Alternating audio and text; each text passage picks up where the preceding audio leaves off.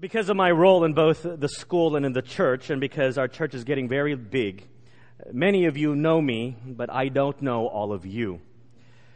So, how do I know if a person I meet at the mall or at a restaurant uh, is from the school or the church?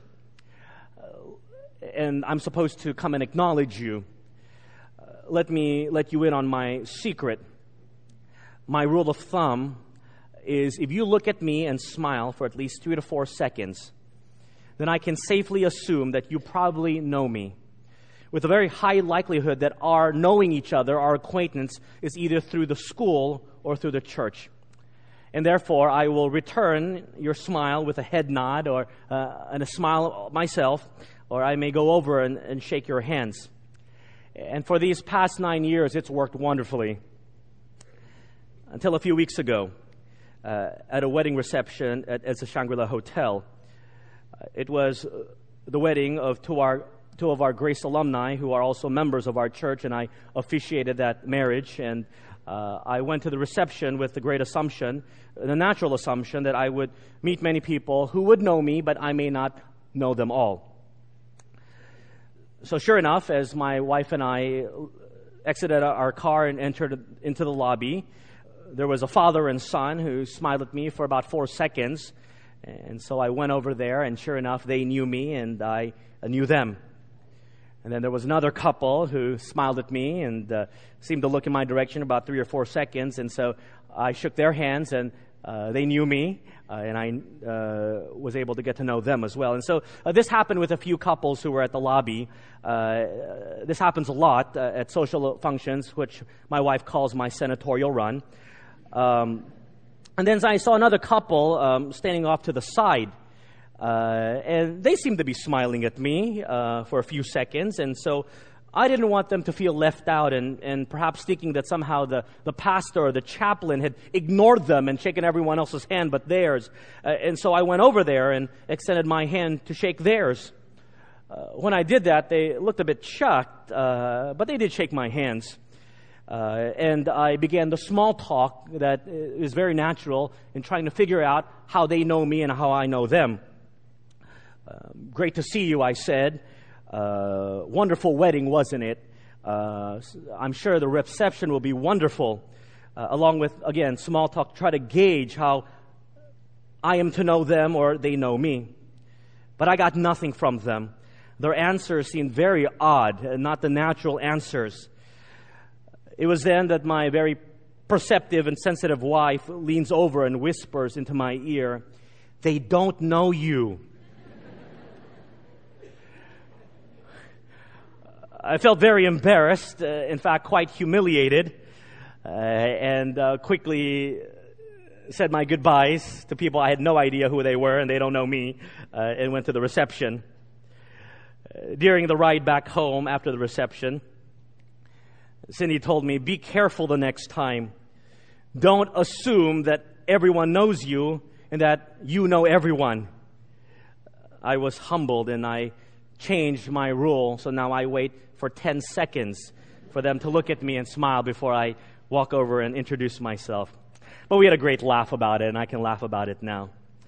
But I know that you have undergone times of great embarrassment and you just feel like you've lost everything and you, you can't step out again into the real world. Uh, how do you find joy in times of humility and how do you find joy in times of humiliation?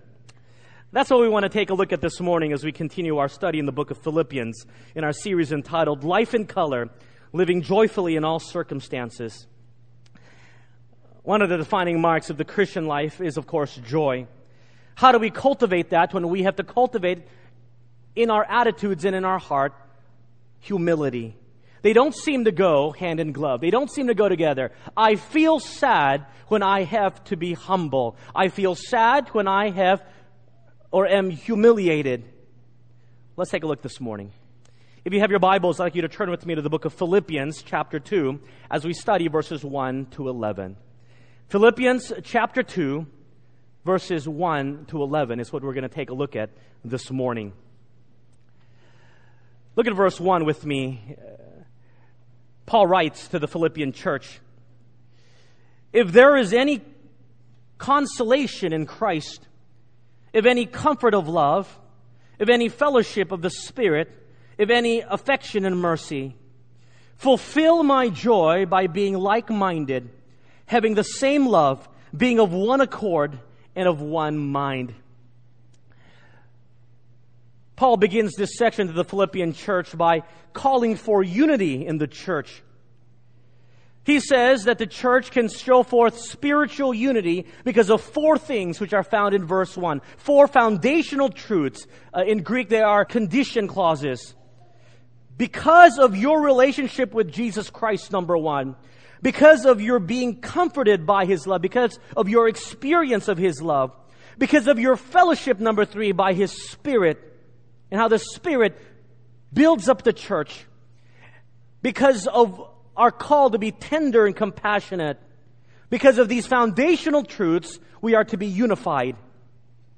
And then Paul continues in verse 2. Because of these four foundational truths in verse 1, we can practically live out unity in Christ four different ways. First of all, verse 2, by being like minded. Number two, by having the same sort of unconditional love that Christ has exemplified by being one in spirit, and then by having a common purpose. Paul says if you allow these four practical expressions of unity to be exemplified in your church, Paul says, My joy will be complete. Paul, being their spiritual father, would just be so happy, so filled with joy, because Paul simply wanted them to get along with each other for the sake of Christ and for the glory of God. Why does Paul often talk about the unity of the church? The reality is, unity in a church is hard to have. Why? Because church is made up of different people. And it's made up of different types of people. And it's made up, made up of types of people you don't like. And I don't want you to do this now, but if you can just simply glance to your left and to your right without being noticeable, you will see people who you wish are not a part of this church. You will see people you simply don't like. They annoy you. Their very presence makes you angry even though they don't open a word. These are people that you just don't get along with, you don't click with, and yet they're here. And you pray to God, Lord, take them away somewhere else. Of the thousands of churches in Manila, why this one? Perhaps some of you here this morning in this service simply to avoid someone else in another service. And yet the Bible says we are supposed to love one another. We are supposed to be united That's why Paul says one of the keys to finding unity in the church is to cultivate in our lives the quality of humility. To show humility to one another. Not only developing it, but finding joy in humility. You see, when we begin to show forth humility, it goes a long way into generating unity. It's because when you begin to consider others better than yourself, uh, you learn to love them you learn to accept them. Look what Paul writes in verse 3 to verse 4. Let nothing be done through selfish ambition or conceit, but in lowliness of mind, let each esteem others better than himself. Let each of you look out not only for his own interests, but also for the interests of others. The issue in the Philippian church was there were many who were self centered these are the types of people where it's always about me. Me, me, me, me. My ministry, my kingdom, my circle of friends. It's all about me. And Paul implores them don't do things on the basis of pride, on the basis of selfish ambition. Look out for the interests of others. See how it affects other people. Look beyond yourself. Now, what does that look like practically? Look at the last part of verse 3. Paul simply writes, Believe that others are better than you. Some of you may walk away this morning thinking, I'm going to be more humble. But unless you change your perspective to see that others are better than you, you will never cultivate the attitude of humility. That's difficult to do, I know. It's difficult for me because I think I'm always better than everyone else, and I know you do as well. That I'm always right, and you're never right. But the Bible says, regardless of whether you are or are not, or whether you think you are or are not better than the other person, you are to cultivate an attitude of humility by thinking that others are better than you. God desires that for each and every one of us. As it was a problem in Paul's day, so it is a problem today in our egocentric world, where the focus is on self. That's why we've coined the term recently, these past two years, the term selfie. It's when people take pictures of themselves, because we believe that the world wants to see pictures of me. And if I can't find other people to take pictures of me, I'll take it of myself. Because you know what? They want to see where I'm eating. They want to see where I vacation. They want to see me in my bedroom. They want to see me in the bathroom. It's about me. My rights. My comfort my advantage. Paul says, well, hang on there. It's not about you, it's about others. Paul's admonition is hard to accept. But he says, consider that other people are not only equal to you, but they are better than you. Not only in certain areas, but in every single way, and that's tough. But Paul says it's not a suggestion, it's a command. In lowliness of mind, let each of us esteem others better than himself. William Barclay tells a story of a Spartan who lived in Sparta in ancient Greece. His name was Pedaritos. Pedaritos was a candidate for 300 positions that were to be chosen to govern Sparta. But in the final cut, his name was not on the list of 300. Some of his friends sought to console him, but his reply has made it down through history. Pedaritos says, I am glad that in Sparta there are 300 men better than I. Pedaritos became a legend because of his willingness to stand aside while others take the places of glory and honor. Do you find joy, my friends, when others get the honor and the glory?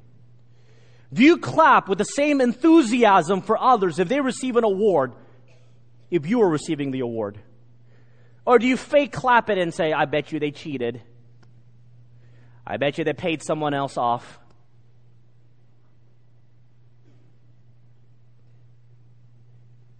Do you live with the notion that we are entitled to everything? Because that sort of thinking has permeated its way into the church. Where that instead of me serving the church, the church serves me. I'm entitled to everything. The church revolves around me. The people of the church are here to serve me. The reason I mention this, my friends, is that the danger of a growing big church is that people will want to have it their own way. We will begin to feel that the church owes us something because of who we are or what we've done or the fact that we have history here in this church or we've been here longer than other people oh, church rules, they're great, but They're for other people. They're, they're not for me. We don't have to follow them. They don't apply to me because I'm above that. And in the culture in which we live, we expect that if we know the person or we, or we know someone on top, then we are given special favor. That's the culture. And we brought it into the church. And somehow the rules apply to everyone else, but for me, I'm extended special favor because of the virtue of the fact that any church should be happy to have me in their congregation. My friends, I say this with all tenderness and love and in all humility and grace. You're simply not that important. We love you. We welcome you. But the church is not a palace for perfect people. It is a place where imperfect people, saved by grace, are continually being transformed by the love of Jesus Christ. It is a place for imperfect people. And if you're one of the perfect people who don't find the need to come or need to learn or need to humble enough themselves to admit their imperfections, then my friends, you will get nothing out of coming.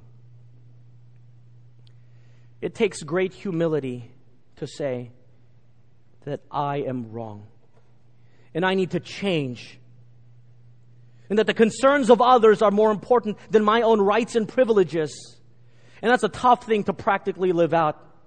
But that's what the Bible says in verse 4. Let each of us look out not only for my own interest, but also for the interests of others. I love taking groups to the Holy Land. And if you were to go to the land of Israel, I would take you to Bethlehem. And there in Bethlehem is a, a, a famous church called the Church of the Nativity. Uh, it's a famous church because whether you know it or not, you see it every Christmas. Uh, if you turn on the TV Christmas Eve, uh, usually there's a live feed to the Church of the Nativity where hundreds of thousands of people gather from around the world to celebrate Christmas at the traditional place where Jesus was born. But if you actually go there in one of the most beautiful for me and one of the most unique and one of the largest churches in the Middle East, you'll, you'll find something very strange about this church. In this large church, you will find that it has one of the smallest doors in the world. To enter this massive church, you must enter a door that only allows one person in at a time. And this church door is no higher than four feet tall. I've never actually measured it, but let's just say I've hit my head on that thing many a times. Everyone must bow their heads before they can enter into the church of the Nativity.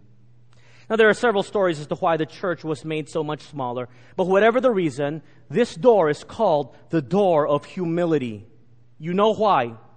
Because it forces everyone who wishes to come to see the traditional place of the birth of Jesus Christ, who was born in a lowly manger of humble origins, they must bow their heads in reverence whether they want to or not. It's a beautiful symbol.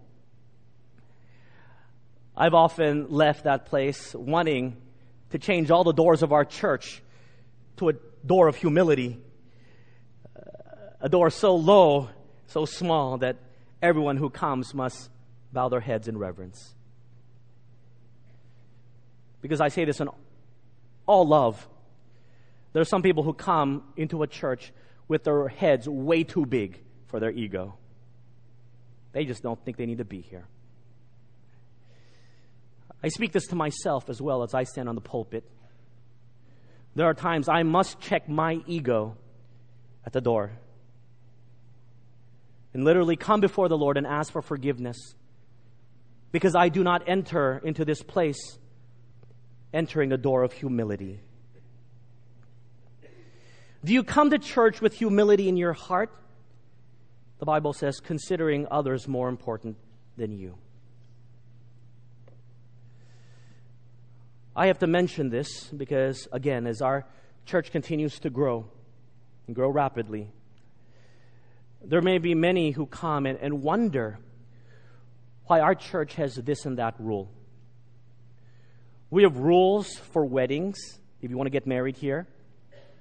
We have rules if you want to join our choir. We have rules and expectations if you want to have your child dedicated here. We have expectations of you if you desire to get baptized and become a member of this church.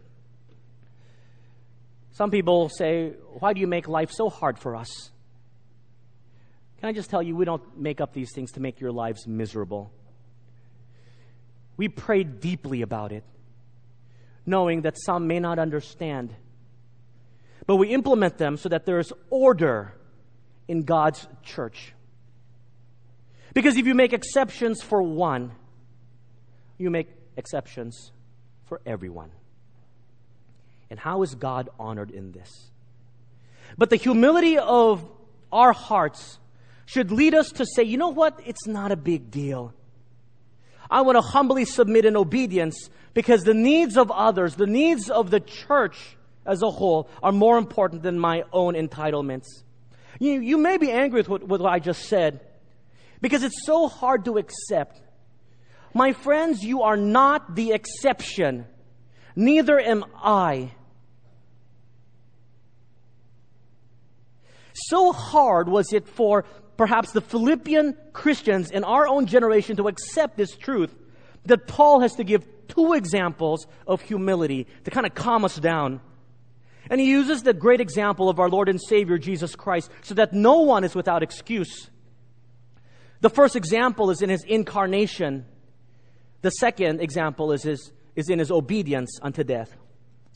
Look at verses 5 to verse 7 with me of Philippians chapter 2.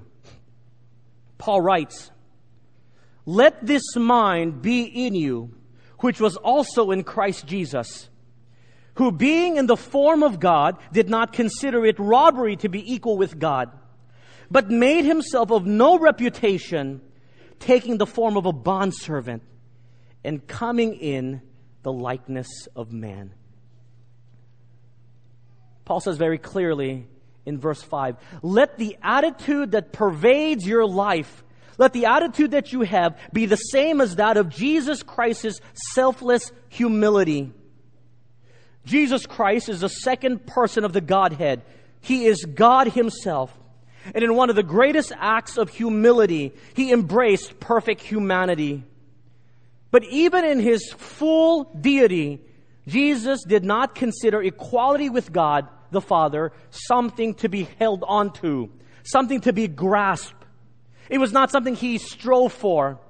And in this classic passage on what we call the kenosis of Jesus Christ, the self emptying, the self denial. He denied his rights as God, although never stopped being God. And he chose to be one of us in his incarnation when Jesus Christ took on bodily form. My friends, don't you ever forget that Jesus Christ has the rights and the power of God because he is God. But he chooses not to exercise it in a great act of humility. Let me explain this to you, perhaps, in a practical example. I'm not saying that the president of our country is anywhere close to being like Jesus Christ. But I know many of you, many of you have read in the news this week that the president renewed his driver's license at the local LTO this week. And the reason it made news was the fact that he did not ask for so called VIP treatment and he simply went through the normal processes and he was able to get his driver's license in 30 minutes. Now, he may have stood in line, but I can surely tell you that everyone in that office was working as fast as they'd never worked before. Because I just got my driver's license renewed four weeks ago, before my birthday, and it did not take 30 minutes. I'll leave it at that. Now, in the commentaries that came out of it, there were some who were quite critical of the president. They said this was a publicity stunt. Uh, some said, what a waste of time for our chief executive. He could have gotten any of his messengers or uh, one of his LTO chiefs to renew his license for him. But regardless of the validity of the criticism, the act endeared him to many who didn't, who, who, who saw that he didn't throw around his position and the entitlement which he had. Regardless of what you think of him and this act, it was still an act of humility. Although most of you, probably none of you, will ever become president of this country, if put in that same position, I wonder how many of you would stand in line with everyone else to renew their driver's license and wait patiently. Some of you are thinking in your hearts, well, if I ever become president, sure, I'll do it. I'll do it. It's pretty easy, but I'm not president, so oh well.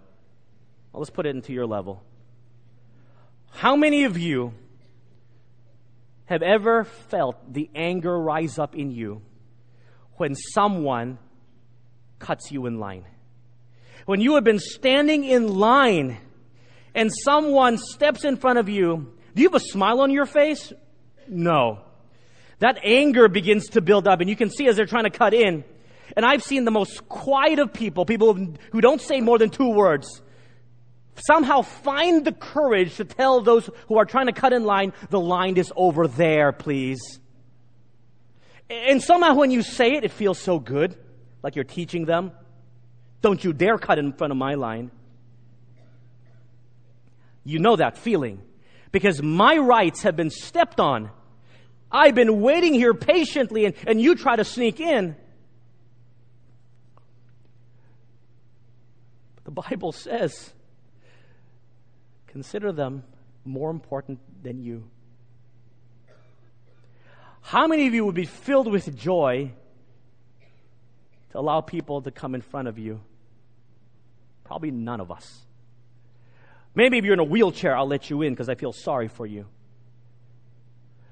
But I've been waiting here for three or four hours, and I'm not going to happily allow 10 or 20 people come in front of me because they're better than me. I'm not saying the application you need to take away is you let people in front of you in the line. The application is the attitude in which you are to have when they do that. Put into a similar situation, do you have in your heart an attitude of humility that says, Others are better than me? Because Jesus Christ in verse 6, he has said, He made himself of no reputation, and he took the form of a servant to be incarnate, to be one of us, to become human. That Christ visibly and voluntarily surrendered his rights as God, although he never stopped becoming God, and gave up all the splendor and glory of heaven in the great humiliation that is the incarnation. I want you to think about that. The second person of the Godhead, the triune Godhead, who live in eternity past, who for eternity has known the praise and glory of billions of angels, who every day it is said of him, Holy, holy, holy is the Lord God Almighty, who was and is and is to come, who with one word created all the universe, who with one thought can command the legions of angels to do his bidding, to be put into the shackles of a human body, and to be so utterly dependent as a baby that the God of the universe, the creator God, has to be carried from one place to another because he cannot walk. Who has to cry out for the milk of his mother. Can you imagine the frustration and the humiliation it must have been for him? For someone who was so creative that he created the world to then work 30 years as a carpenter of Nazareth that is an example of humility. Knowing that, I ask you, what are you willing and not willing to do for Christ? What are you willing to do and not do? Do you have limitations of what you are to do if God calls you to do it? Are you humble enough to admit you're wrong? Are you humble enough to change? As convicted by God. You need to check your heart's attitude, as I do mine as well. I'm glad early on in my ministry, God took me out of a very large church to allow me to work in a very small church plant. From a church of 600 to a church of 40 is very difficult to make that transition. Why? Because although there's great intimacy in a small church, you have to do everything. And we were so small we could not afford a custodial crew or janitors. And so everyone in the small church had to take turns vacuuming the classrooms, cleaning up the kitchen, cleaning the bathroom. I'd like to say in the three years that I was a part of this church, I never cleaned the bathroom once. Not because I wanted to, I really didn't want to, but because whenever I went to go sign up for my turn to clean the bathroom, the slots were always already full. It was full. Who signed up? Who were these people? You think, oh, maybe they're, they're normal people, po tong lang, pancha lang, uh, people who, who, who, who are simply the salt of the earth. They're used to doing that. I wish you could meet some of them. These were professors at the university, PhDs from Harvard and Berkeley, and Georgia Tech and University of Chicago. There was a CEO whose company employed thousands of people. And if I told you the brand, you would know it. There were division heads of multinational companies whose bathroom in their house was bigger than my own house. And they rushed at the opportunity to clean bathrooms on Sunday afternoon. And I watched them, and I saw such joy in their life. It put me to shame. That experience left in me a, deep, deep awareness. And it's changed me. Not that I'm the humblest of people, but I know some of you have called the church before and are surprised to hear me pick up the phone. It's not a big deal. Because if the phone rings and no one's there to answer it, why can't I pick it up? And sometimes, if the bulletin is printed late, last minute announcements or whatnot, sometimes you'll see me folding bulletins. I wish some of you would come and offer help, but it's okay. It's not a big deal. I may be the senior pastor of this church, but it's not above me. Do I want to do it? Of course not. But I'm willing to do it for the sake of Christ. Because I have learned from people who are spiritual giants in the humility in which they served Christ. I'm glad that God has given us many in this church who are so humble that they will do anything regardless of their status. But I also know that there are many in this church who would not ever lift a finger if the task given to them was too high for them. How do you think God will look upon you? Do you think God will bless? Do you think God is pleased with that? I'm reminded of the story of Booker T. Washington, that renowned black educator living in the deep south of the U.S. Dr. Washington had been made president of the famed Tuskegee University in Alabama. But if you know the deep south, racism still runs rampant and racial profiling is a part of everyday life. He was walking in an exclusive section of town when he was stopped by a wealthy white woman who, because of his skin color, she assumed him to be someone he was not. Not knowing the famous Dr. Washington by sight, she approached him and said, Sir, would you like to earn a few dollars by chopping wood for me? Because Dr. Washington had no pressing business at the moment, he smiled, he rolled up his sleeves, and he proceeded to do the humble chore she had requested. When he had finished chopping wood, he even carried the logs into her house and stacked them neatly by the fireplace.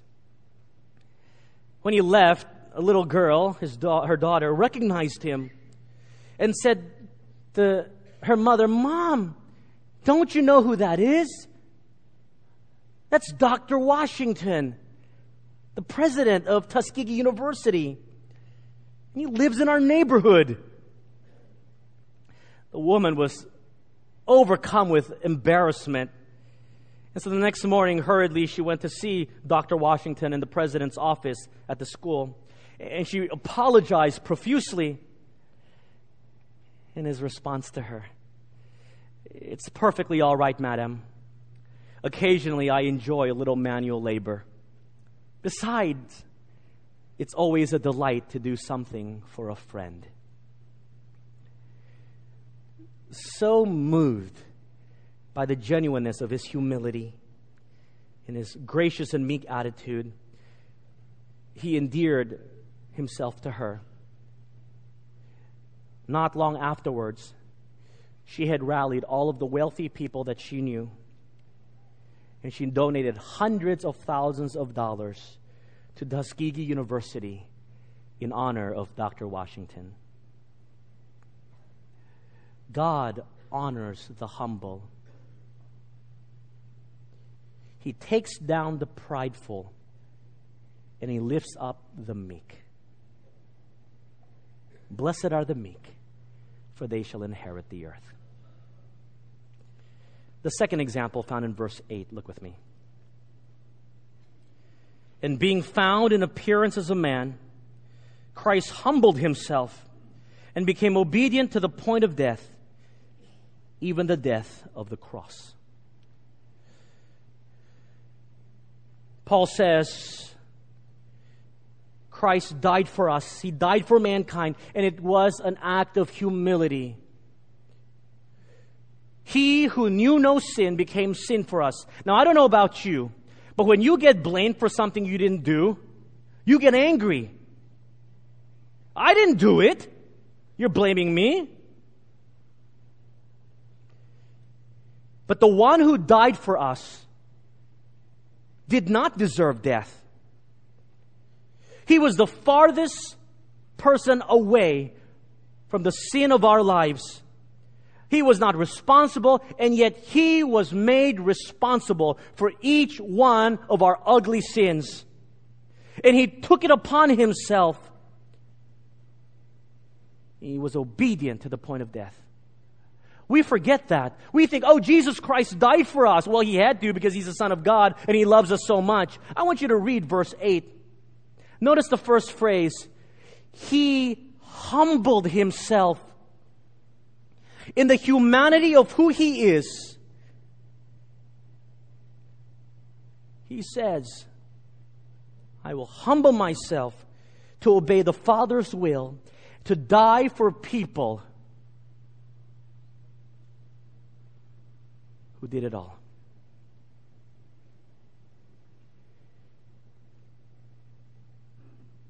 We who are not willing to allow people to cut in front of us in line and in righteous anger, kick them out. How in the world can we fathom the depths of someone to die for us when he did nothing wrong? But the Bible says he humbled himself. Great act of humiliation, obeyed the Father's will, and led to his death. If I were to die for the sins of mankind, I would have chosen a painless one, a quick one. And Christ could have died a, a painless death and still saved the world. The Bible says in verse 8 the death was by crucifixion. Even the death of the cross. A death so pain, painful and cruel, it was reserved only for the worst of criminals. A death so painful that the Bible tells us in the Garden of Gethsemane, when Jesus Christ knew he would die, he shuddered at the thought, in the humanity of who he was, he shuddered. I'm going to die for the sins of mankind, and this is the type of death I must have? My friends, do you see the magnitude of that humiliation? It's not for us simply to have a head knowledge about it. It is for us to emulate it. Can you not humble yourself and myself a little bit even in view of what Christ has done?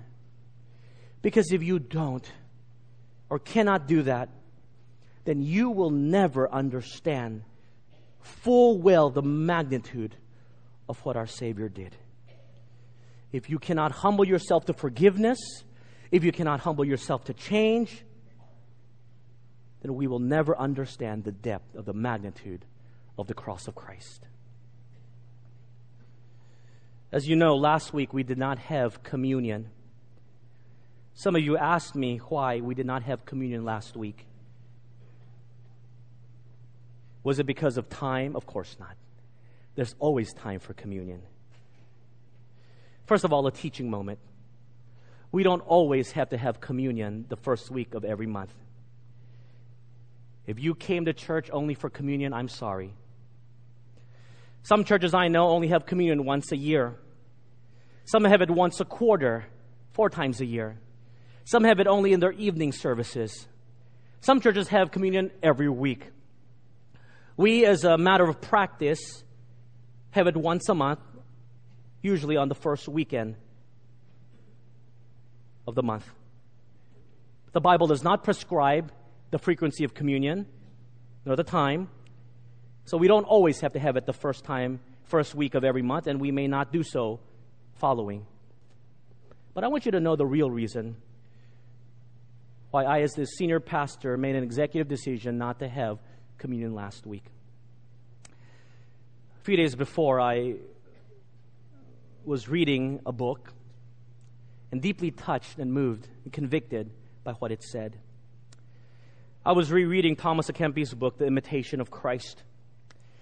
And in this book, he writes Jesus has many who love his kingdom in heaven, but few who bear his cross. He has many who desire comfort, but few who desire suffering. He finds many to share his feast, but few his fasting. All desire to rejoice with him, but few are willing to suffer for his sake. And here's the line that convicted me Many follow Jesus to the breaking of bread, but few to the drinking of the cup of his passion. Many admire his miracles, but few follow him in the humiliation of the cross. I felt we had come to a point in our church where there were too many prideful people taking communion. And that includes me. There were too many people who put limitations on what they would or would not do for God. For many, it simply was going through the motions. For many, it was simply a ritual with no significance. It was a sense of obligation without respect.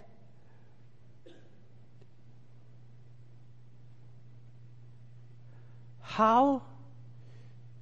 When we are told we do it in remembrance of me, the act of Christ on the cross, can prideful people even put that bread into their mouth and the cup into their lips and accept it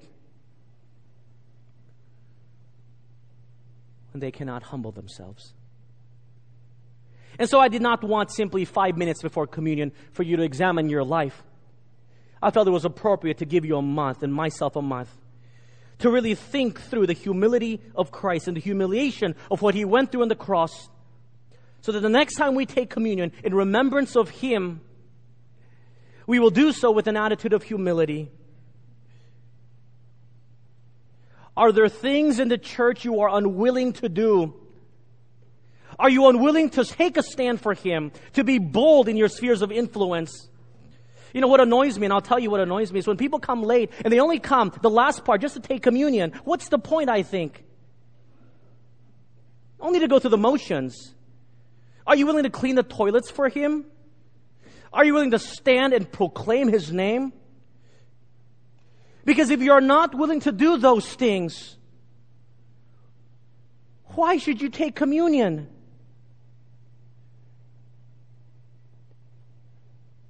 Communion without meaning is a dead ritual and simply but a waste of your time and my time. The act of the cross, His death for us, the greatest humiliation for the Son of God, God Himself, and we cannot lower our heads from the pride of our hearts. Say, Lord, I've been wrong. I need to change. I need to live for you. As a pastor, I want us, including myself, to learn the lesson of humility. So, again, when we take it in a few weeks, it is with a humble heart that we participate and we say, Lord, change me.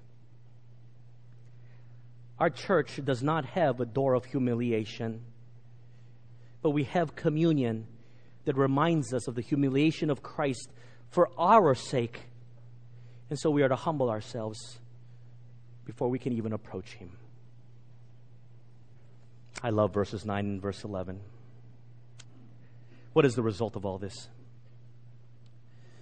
Therefore, God also has highly exalted him and given him the name which is above every name, that at the name of Jesus every knee should bow of those in heaven, of those on earth, and of those under the earth, and that every tongue should confess that Jesus Christ is Lord to the glory of God the Father.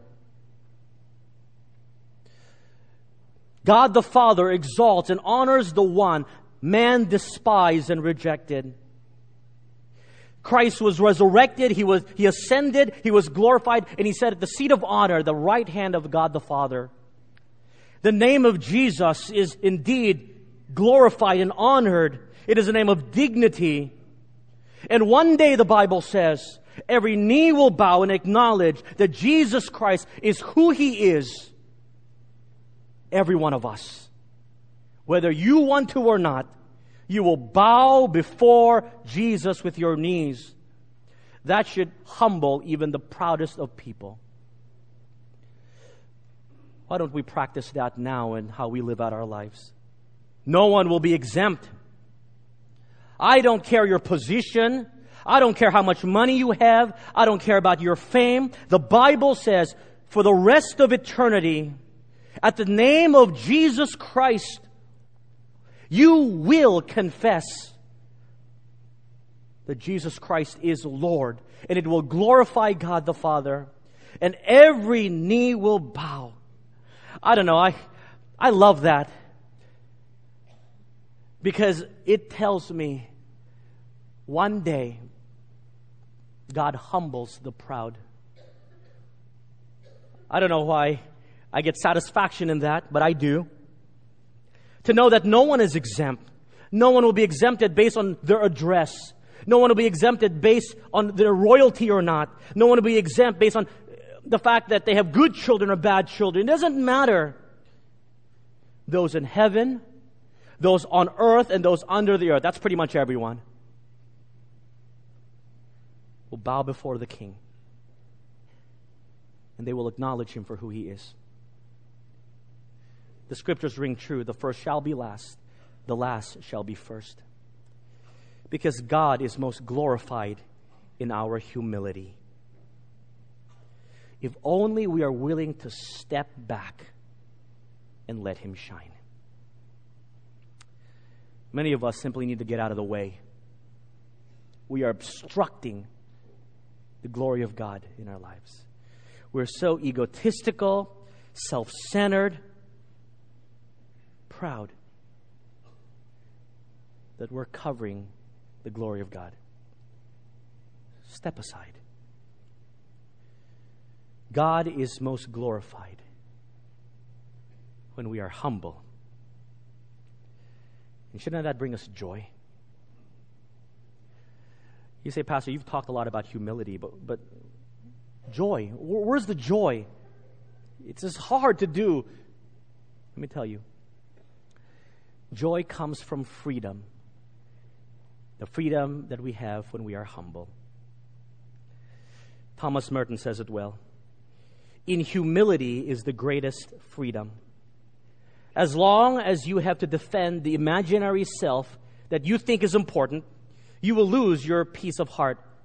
As soon as you compare the shadow with the shadows of other people, you lose all joy because you have begun to trade in unrealities and there is no joy in things that do not exist.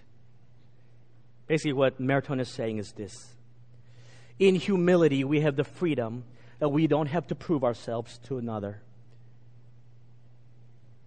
We are simply a humble servant of the mighty King. The joy of humility is the freedom of knowing I don't have to prove myself to you. You don't have to like me. I don't have to like you. I don't have to prove myself to my father or my mother. I don't have to prove myself to my in laws. I don't have to prove myself to my grandparents. Because Christ already accepts me. So who am I? I am but a humble servant of the mighty King. Unless you humble yourself, you will always live in the shadows of other people, and you will never find freedom in that.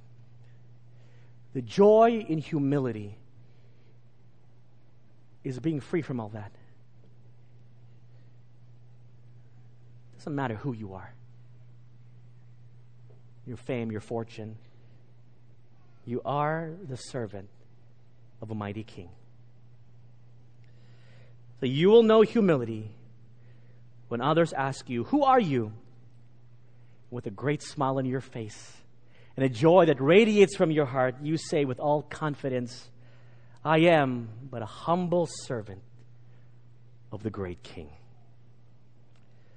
Oh, the joy in the reality of that truth.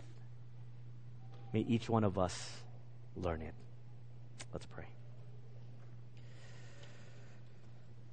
Father, I thank you for your word. They are hard to accept, they hard to learn. We all need a dose of humble pie, including myself, because we think ourselves better than others. But as the scriptures admonish us,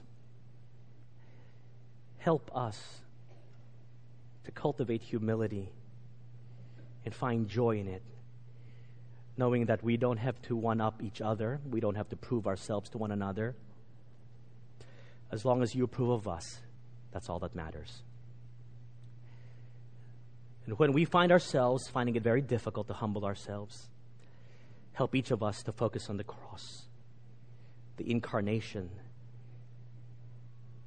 how Jesus Christ, the Son of God, God Himself, took on bodily form to die for each one of us. That cruel, cruel way of dying death. But you exalted him. Praise God for that. So, Lord, may this church be a church that glories in humiliation. That it will permeate throughout each sector of this church, young and old. The quality of humility, seeing each one and others better than ourselves, never setting a limitation for what you call us to do.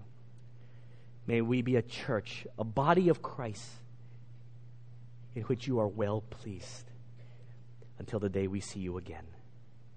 Give us the joy that comes from humility. In Jesus' name we pray.